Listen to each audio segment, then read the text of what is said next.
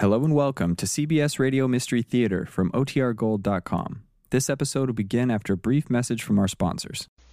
The CBS Radio Mystery Theater presents.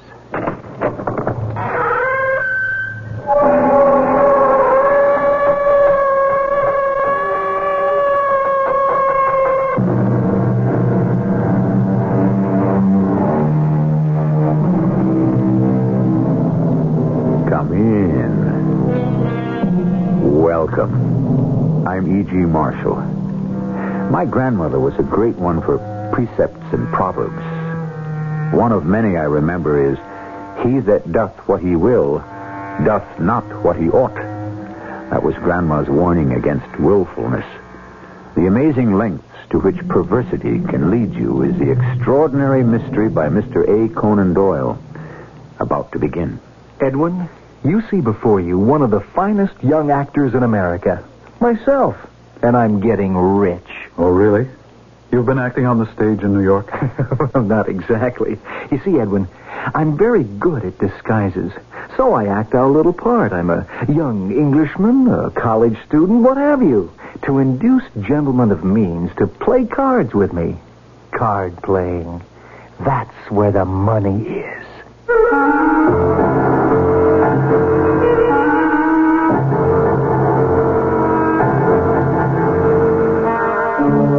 Mystery drama, The Cabinet of the Unsolved, is adapted from a story by Conan Doyle, especially for the Mystery Theater by G. Frederick Lewis, and stars Robert Dryden. It is sponsored in part by Buick Motor Division and True Value Hardware Stores. I'll be back shortly with Act One.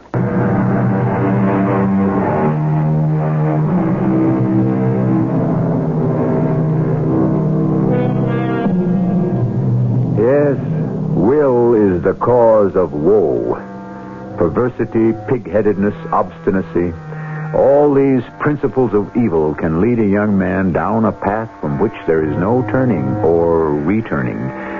We are all born into this world the same way, but the roads we choose are too often our undoing, to which Inspector John Hilliard of Scotland Yard can well testify.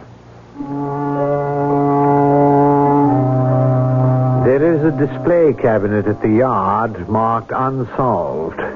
In it are items of clothing, weapons, empty bottles of poison, a parasol, even a pocket Bible. Evidence still insufficient to bring the guilty of various crimes to justice. I had in my hand a letter just received, which at long last might be the key to solving the Manchester Express murder.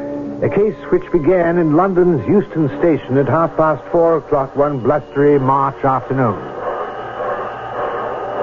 Are you taking a Manchester Express, sir? Yes, we are. First class coach, please. Are you the train guard? I am. If you and your lady will follow me, I'll find your compartment. Oh, one that is empty, if you please. My wife doesn't wish to be disturbed during the journey. I will if I can. But the five o'clock in Manchester is generally crowded. Hey, here we are.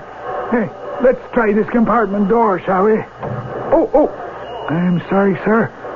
I'm looking for a vacant compartment for this lady and gentleman. That was a smoking compartment. That man in there was smoking a cigar. The lady cannot abide smoking. We'll give it another try.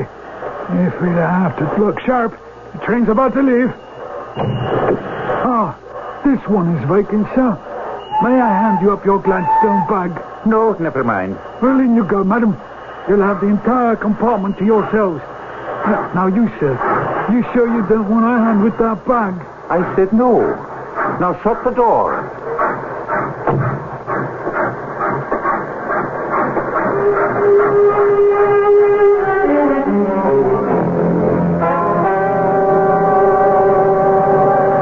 Mopey! Mopey! The station is Mopey. Good evening, Jim. Train's five minutes late. We'll make it up before she pulls into Manchester. I say there, do you know that one of your compartment doors is open? Right behind you there. Uh, one in first class. Huh? Did someone just get off? Not at all. This door was open when you rose rolling in. Here, let's have a look, huh? That's strange. There was a man with a cigar in here, Euston. Uh, Nobody in here now. A short, red-faced man with a black beard smoking a big cigar. Oh, that's why I put the gentleman and lady in the next compartment. Oh, let's ask them. Perhaps they know something. Oh, my lord. Will you look at this? Is he dead? There's a hole where the heart is. A bullet hole, I warn you. Lying there. Such a young fellow.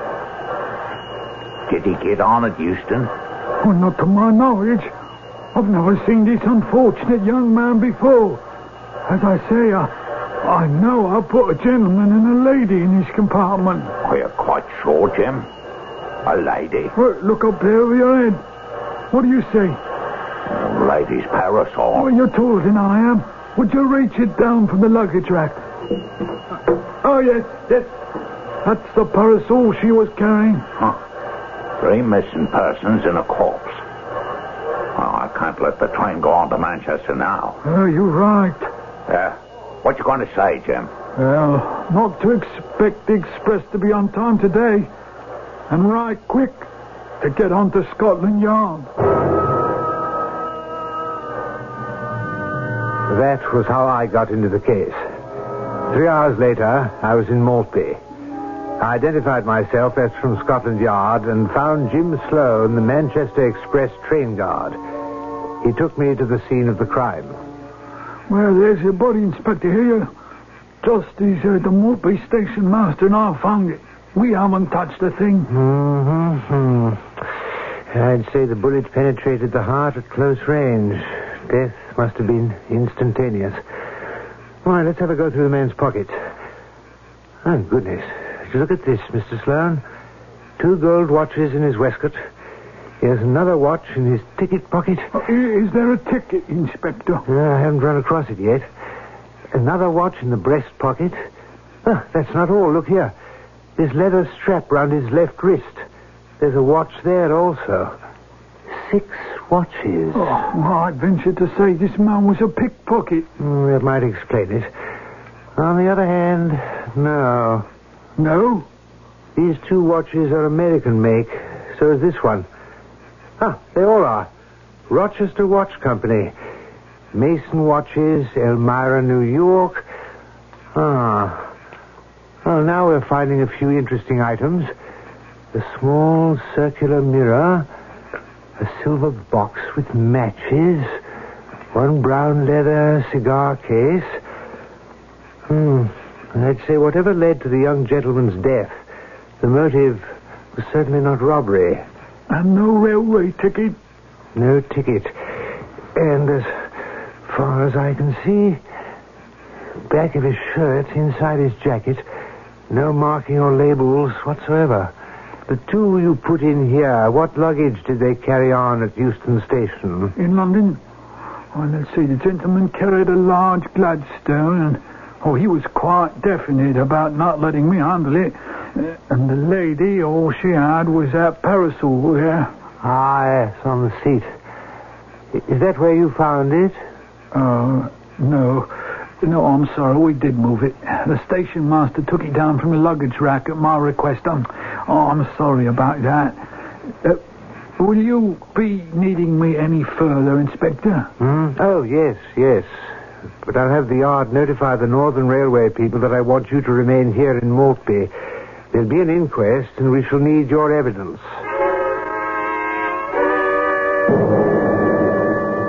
Is Inspector Elliot here? Ah, yes, Coroner Willoughby. We're ready to give evidence at this inquest. Thank you, Inspector. Will you lead off? Uh, we of the yard have concluded that a crime has been committed assault and murder. We found no weapon in the compartment. Ah, yes. That disposes of any suicide theory. Quite. Inspector, we have a report here concerning the weapon used. From the bullet obtained in the deceased, it appears to be of small caliber, fired at fairly close range. Do you confirm this? Absolutely. Anything to add, Inspector? Mm, at this point, only pure speculation. Sir? The question of how or why three passengers could leave a moving train One of them getting on the train during the run between London and Maltby. I plan to go into that, Inspector. You may step down, sir. Will the train guard, James Sloan, please step forward? Oh, yes, sir, Mr. Coroner. Oh, present. Regarding the inspector's speculation, do you have anything to add? Oh, you mean you'd like me to repeat what I told you before the inquest began? If you would be so kind. Well, the Manchester Express does make one very brief stop before Maltby And where is that? uh, at Monmouth. Oh, to put on some mail. And, uh, Mr. Sloan, did you see anyone get on or off the train at Monmouth? Oh, I didn't, but I was fairly occupied loading the mail. Well, the express make no other stops before you reach Maltby? No, sir. Oh, there's one spot where we slow up between uh, Pettisford and Chelteney. Oh, we're making repairs there on the tracks. At that point, we lower our speed to eight, nine miles an hour. Well, would you say, Mr. Sloan, that at that place it might be possible for a man or even for a particularly active woman to have left the train without serious injury? Oh, I, I would say it was possible, yes, sir, Mr. Coroner. Of course, perhaps not unobserved, sir. Well, who could have seen them? Well, Pettisford is an hour out of London. We left Euston at five. That will make it six-ish. It's possible, uh, possible the railroad gang or plate layers might still have been working there. Uh, Mr. Corner, may I add something here? Well, certainly. You are the station master in Maltby, isn't it so? Yes, sir. I spoke to the foreman of the railroad gang, but they saw nothing. Oh, so it's the view of you gentlemen, I take it, that someone might have jumped off the train unseen or jumped on. Uh, Coroner, that is our view as well. At six o'clock or so, it is fairly dark this time of year.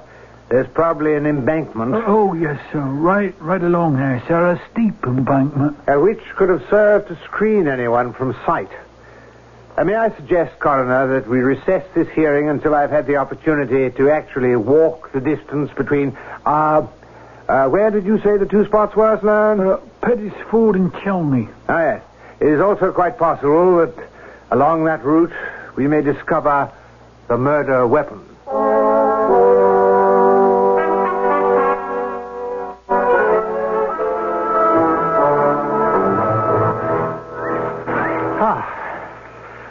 Far have we come, Sloan?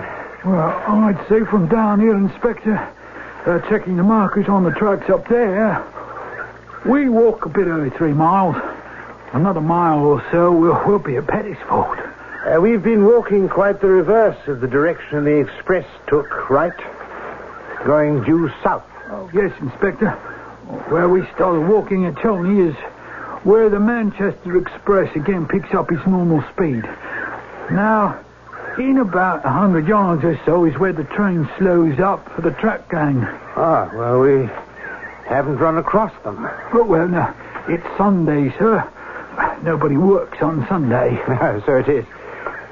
You keeping your eyes open, Sloan? Indeed I am, sir. If there's a gun lying somewhere along here, it won't escape me. Uh, wait a minute. What's this? Well, it's a pocket Bible, sir. Well, well, well. Uh, what's it say inside? Ah, printed by the Bible Society, London. Aha. To my beloved Mary on our wedding day. But the date is obscured, smudged. Hmm. Under that, for Michael from Mary, August 10th, 1865. And then a third inscription for Edwin from his loving father. No date. All first names. Oh, it's too bad. Oh, why is that, sir? This Bible might belong to anybody. No way of identifying to whom it belongs. Oh, well, let's keep on walking. Well, Inspector, look there. Those those marks on that big flat rock. Ah. Sloan, I think you found something. Is it, uh, I wouldn't take an oath on it, but those stains are not very old. Someone was badly hurt here. I'd say those marks are blood.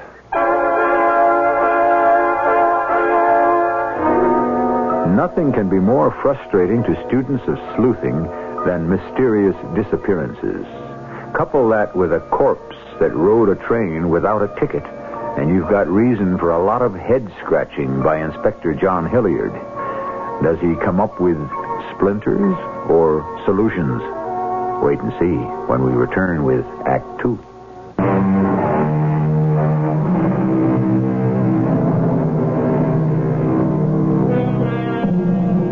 Remember the old saying, for want of a nail, the shoe is lost. For want of a shoe, the horse is lost. For want of a horse, the rider is lost. What does that tell us? Don't overlook the tiniest detail. It is that ability to probe and to question that has made Inspector Hilliard his reputation. And sometimes you add up two and two, and four is not the answer. Inspector Hilliard, are you prepared for the resumption of our inquest into murder discovered in a first class compartment of the Manchester Express? I am and I am not. Aren't we being a little cryptic, Inspector? Uh, Coroner Willoughby, we found no identification or manufacturer's labels on the garments worn by the deceased. No papers, some money, a strange small circular mirror, and six American pocket watches. Well, have you any theory how the deceased came to be inside the train compartment and yet apparently not visible when the train guard let in the gentleman and the lady? Yes, I have. He could have been concealed under the seat, which leads me to the second part of the theory. After the train left Euston Station in London, choosing to remain where he was, possibly the deceased overheard some secrets, which were of such a guilty nature that the man and woman dragged the victim from his hiding place and killed him.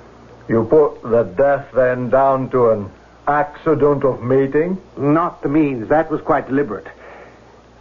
But it is hardly likely the three could have met in that compartment by design, since Mr. Sloan the train guard was the one who opened the door of the compartment for them. The compartment he had intended them to occupy was taken by a gentleman smoking. A gentleman who at this point is also missing. Ah, quite. Inspector Hilliard, I understand you've found a pocket Bible and traces of what may be blood on a stone during your examination of the train embankment. Ah, yes, yes, we have. Uh, but so far as I can see at present, there's no connection with your coroner's inquiry here. The small Bible could have been dropped there by anyone. And even if the stains are identified as human, where would that lead us? I agree. Insufficient evidence to be meaningful to the purposes of this inquest. Anything else? I'm afraid not at this time. In view of that, Inspector, we would have no reason to alter or amend the coroner's verdict of murder by a person or persons unknown. Which brings us up to date. There, right before me, was the yard display cabinet representing crimes unsolved, filled with what the Maltby coroner had said was insufficient evidence to be meaningful. The parasol, the pocket Bible, the small mirror, the watches, the bullet taken from the deceased, but no gun, no fingerprints, no culprit.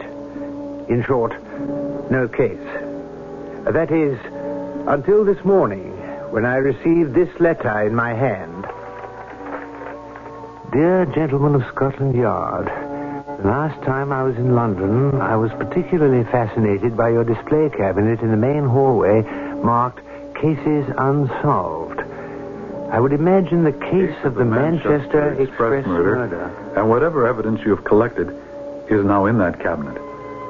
Perhaps after you've read this letter, you can mark that case solved.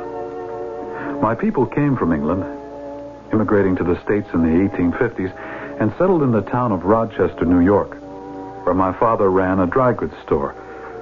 We were only two sons, my younger brother, Timothy, and I. And one unfortunate day, out of the blue, my mother was stricken and died. My father, who loved her very much, went to pieces and suffered a stroke. Good morning, Father. How did you sleep? Uh, oh, what, what time, what time it is? Oh, uh, when yourself overslept. In the store. The doctor said the best thing for you to do is rest and take care of your heart. Uh, my heart. She took it with her when she died. Ah, my beloved wife. Uh, Edwin, on the window seat is her little testament. The one she used to take to church.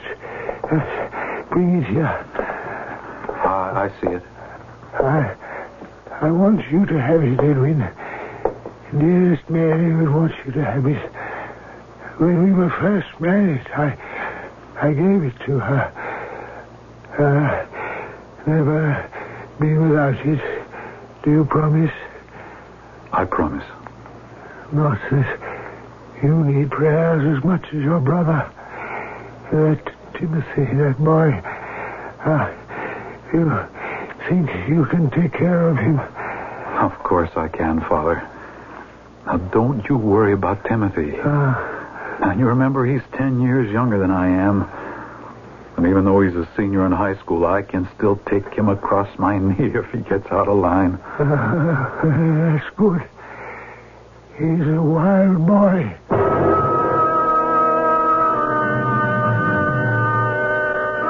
It's really about my younger brother, Timothy, that I'm writing you, gentlemen of Scotland Yard. He barely got through high school by the skin of his teeth.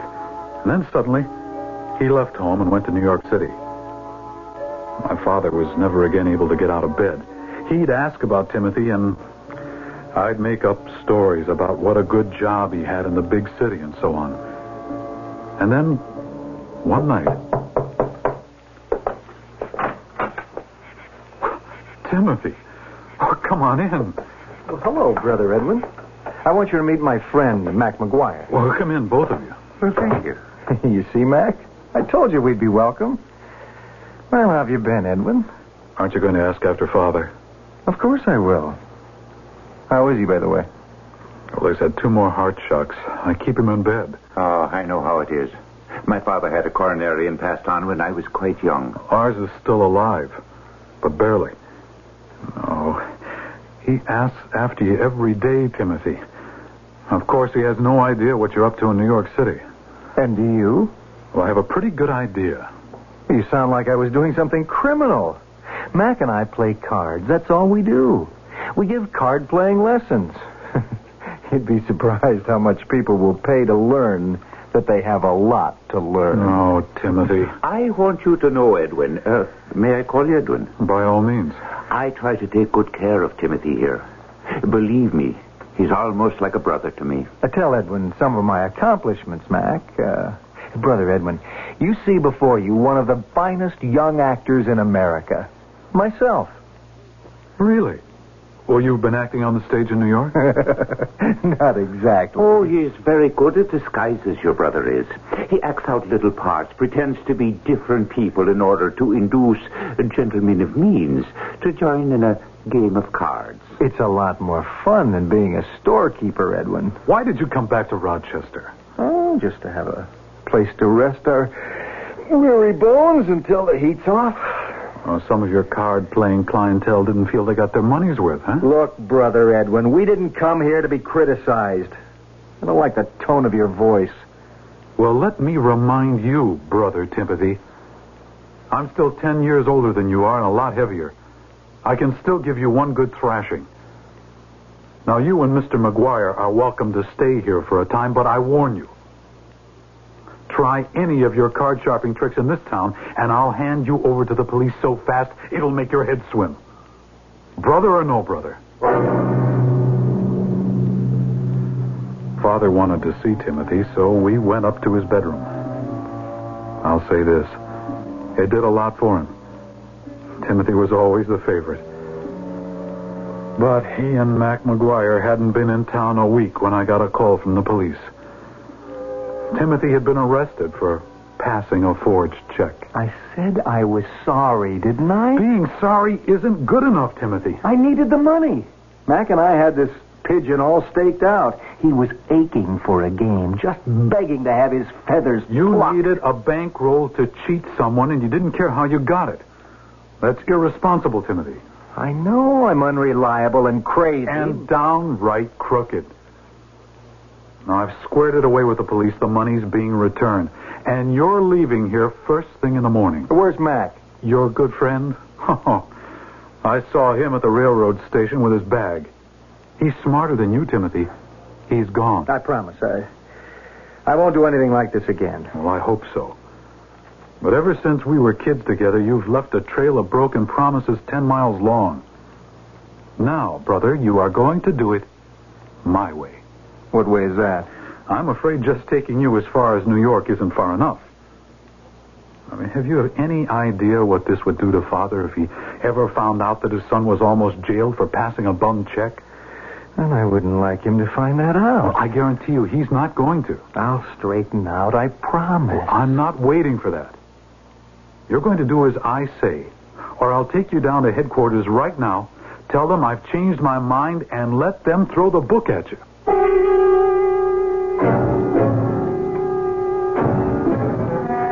The next morning, I got a nurse from the hospital to come in and take care of Father. Told my assistant I'd be gone for a few days and to keep the store running, and I brought Timothy down to New York. I had a friend there, an exporter of American watches who needed a representative in England.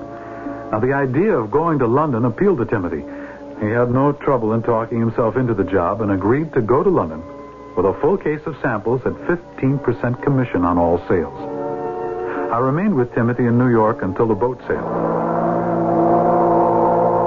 Well, there goes the all ashore signal. Edwin, thanks a lot for everything. I promise you I'm turning over a brand new leaf and become an honest man. Well, I hope so. And I know Father will be pleased as anything when I tell him you've got yourself a good job. Now, you take good care of him, will you, Edwin? And I'll do my part. I, I promise you I'll never again hold a deck of cards in my hand. Now, don't make any promises you can't keep. I can. I can. Wait, wait, over there, by the lifeboats, isn't that? It's McGuire.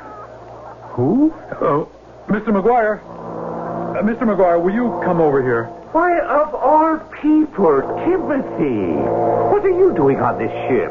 Well, I'm going to London. uh, Now, isn't that a coincidence?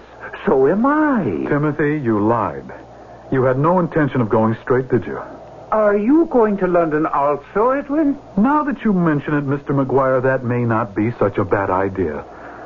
Yes, I'll go and find the purser to see if I can share a cabin with my dear brother. Edwin, are you going to nursemaid me across the Atlantic all the way to London? It's a toss-up between that, Timothy, or my informing the police that you're on board.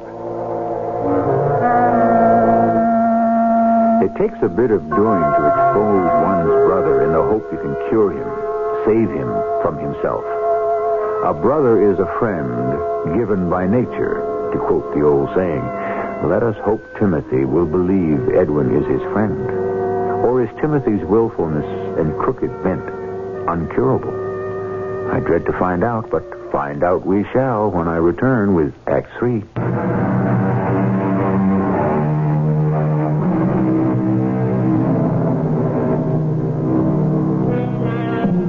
Oh, where are we? Oh, yes. Standing beside Inspector John Hilliard in front of a display in Scotland Yard of evidence relating to crimes unsolved. In his hand is a letter, perhaps the key to a mystery that has plagued the yard for years. Three passengers disappeared from the Manchester Express one day, leaving only a corpse behind them and not enough clues for a solution. The word evidence derives from the Latin meaning to see more. Perhaps this letter the inspector is reading will enable him to see more. Gentlemen of Scotland Yard, if I've gone into some detail, it is because I want you to understand the predicament I was in. The ship sailed, and I, shared a cabin with, my brother. But as the days went on, I realized my hands were tied. Timothy had decided on the easy way, the wrong way to riches, and, well, he thought me a sanctimonious fool. Are you going to follow me all over the world, St. Edwin? Watch over me as if I were a child? Oh, surely you must feel just a little bit idiotic. I'll tell you what I feel. I feel ashamed. I thank the Lord Mother's not with us any longer, and that Father need never know what his favorite son turned out to be. Now, if your lecture is over, I'd like to join some friends in the salon. Oh, Timothy, listen, please. Look, here's Mother's little Bible, remember? The one she used to take to church. Yes, I remember. Oh, for her sake, give it up, this, this life of yours. You still can. Put your hand on Mother's Bible and, and this time promise. Mac is waiting for me. I'd like to go now. You have a good job in London. You're a good salesman. I'm not cut out to be a salesman. Father was, you are, but not me. Why did you take this job? Why not? The old fool paid my passage. I always wanted to travel the Atlantic on a steamship. Mac said we could clean up from Block Island to Southampton. I couldn't give up. Somehow I, had to make Timothy see the error of his ways. In the ship's salon, I found him and that McGuire playing poker with two passengers. Two, Two lambs about to, be, fleeced. I knew that if I didn't warn them, I was no better than an accomplice. Gentlemen of Scotland Yard, as I walked over to the table, I kept saying to myself, this is the right thing to do. I'm not being a Judas betraying my brother. I'm saving him while there is still time. Hello, Edwin. Gentlemen, may I interrupt this game for a moment? No, you may not. Away. We're playing and we do not wish to be disturbed. Your dear Timothy. Please, Edwin, will you go away? Now, don't make a nuisance of yourself. Timothy, will you get your brother out of Uh, here? this gentleman is Mac McGuire. Have you been introduced? You see, Mr. McGuire is one of the most notorious card sharpers in the United States. Prove it, you meddlesome idiot. Oh, I'd be glad to. I'll sue you for slander. Will somebody fetch a captain? Uh, Mr. McGuire, if you will turn up your right sleeve to the shoulder, well, go on. Don't you wish to sue me for slander? Well, go on, Timothy. Don't stop dealing the cards on my account. Why, gentlemen, look what we have here. Indeed, what have I picked up from my brother's lap? Well, do you know what this round little mirror is, gentlemen? Give that back to me. Oh, certainly, Timothy. Take it. Well, gentlemen, let, let me tell you how it works. One sits back a bit from the table, uh, lays the mirror face up on the lap, and as you deal. Aha! Why, you can see the face of every card you give your adversary. You see, one can learn a great deal about card sharping if one's brother is in the business. I'm getting out of here. The game's over, gentlemen. As I write this letter so many years later, I recall that Timothy was very quiet and reserved as we arrived in London. I installed him in a flat, and he seemed quite shaken by the scandal aboard ship. Or so I thought. He started the rounds of selling his American watches, and I was delighted he appeared to enjoy his work. It seemed to me he'd turned the corner, and I decided I could safely return to Rochester. I went along to the steamship line, purchased my ticket, and returned to the flat.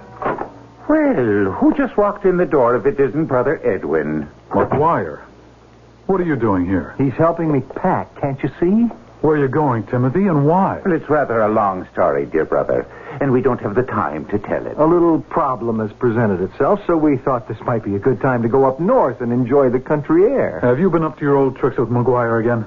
I thought you promised me that you We would. met purely by accident and just happened to get into a little game at the Railroad Hotel. Stupid loudmouth, all that shouting just because one of them bent down to tie his shoelace and found an extra ace on the floor. Hurry up, Timothy. Trains wait for no man. Tim's not leaving here.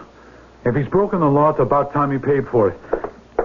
I'm locking this door. Give me that key, Brother Edwin. Now, don't be silly. Take your hands off me. Give me that key.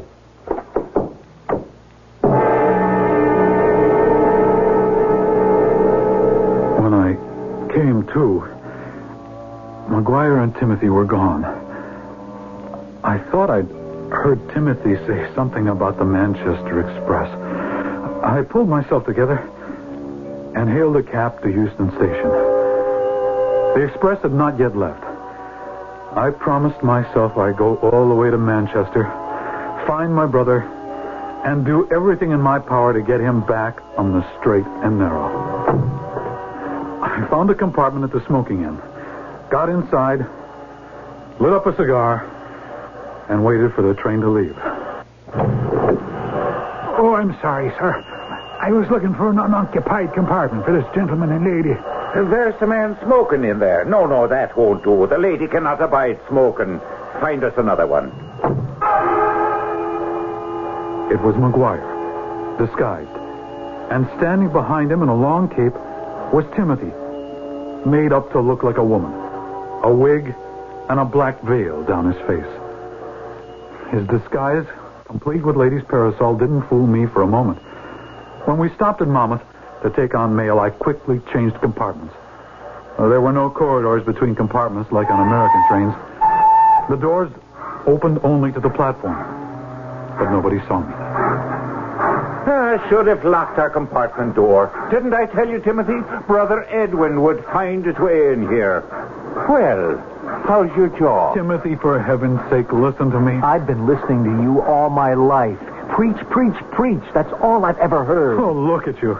Wearing those ridiculous curls, a veil, pretending to be a woman. I had to wear all this. How do you think I could get by the cops?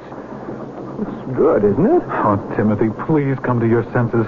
Are you going to spend all your life cheating and running? Haven't you got more pride? What's happened to you? Oh, do I have to sit here the whole way to Manchester listening to this Boy Scout brother of yours? I'm not talking to you, McGuire. Well, that suits me fine. Just don't cross me. Oh, come on, Mac. You don't have to threaten anybody. He means well. It's just the way he is. You don't see yourself at all, do you, Timothy? The conductor's been around to punch tickets, so I'm taking this stuff off. I'll shove the wig and the veil and the cape into the Gladstone. Where'll I put the parasol? Timothy, you can't go on like this for the rest of your life, stealing people's money and having to skip town. I like this kind of life. There's excitement to it. Oh, you're so stupid you don't even see that you're being used. Why don't you go run a Sunday school, Brother Edwin? Don't listen to him, Timothy. I'm not. I can't breathe this stuff here with you two. What are you doing? Opening this window. Getting some fresh air. Give me that bag. What are you doing? There it goes. Out the window. What did you throw the bag out for? It's got all my costumes in it, everything. If nothing but disguises stands between you and jail, when we get to Manchester, to jail you'll go. Listen, you, he's my partner. You're not going to bully him. If prison's the only way to keep you out of Timothy's life, I'll make sure he gets there. You see this, Brother Edwin? Mac, don't do that. Put that gun away. I'd like you to leave this compartment right now. He can't get out now. The train's moving too fast. Just jump out the window after the bag. You know something, McGuire? You're crazy. I made a jump for McGuire's gun, and it went off, hitting Timothy right in the heart. He fell to the floor. We stood there, horrified. I knelt down and listened. He was dead. At that moment, the train started to slow down. Why, I don't know. McGuire saw his chance to escape, opened the compartment door, and jumped. I jumped right after him. He wasn't going to get away from me. The two of us rolled down the embankment, and then I blacked out. When I came to, McGuire was mopping my head where it was cut with a handkerchief. I couldn't leave you out here alone, Brother Edwin. Oh, oh my, my head. Just stop bleeding now. Oh, I don't understand you. Why aren't you a dozen miles away? Well, now, I couldn't run off with you lying here at the bottom of this embankment. You. You shot Timothy. You had a hand in it. The gun wouldn't have gone off if you hadn't jumped me. Oh, good Lord, forgive me so I did. My head's clearing now. Well, you crashed right into that rock. Oh, why are you still here, McGuire? You should have run away while I was unconscious. I couldn't do that. I'm a gambler, not a murderer. You could have bled to death. Oh, that would have made everything so simple for you. Ah,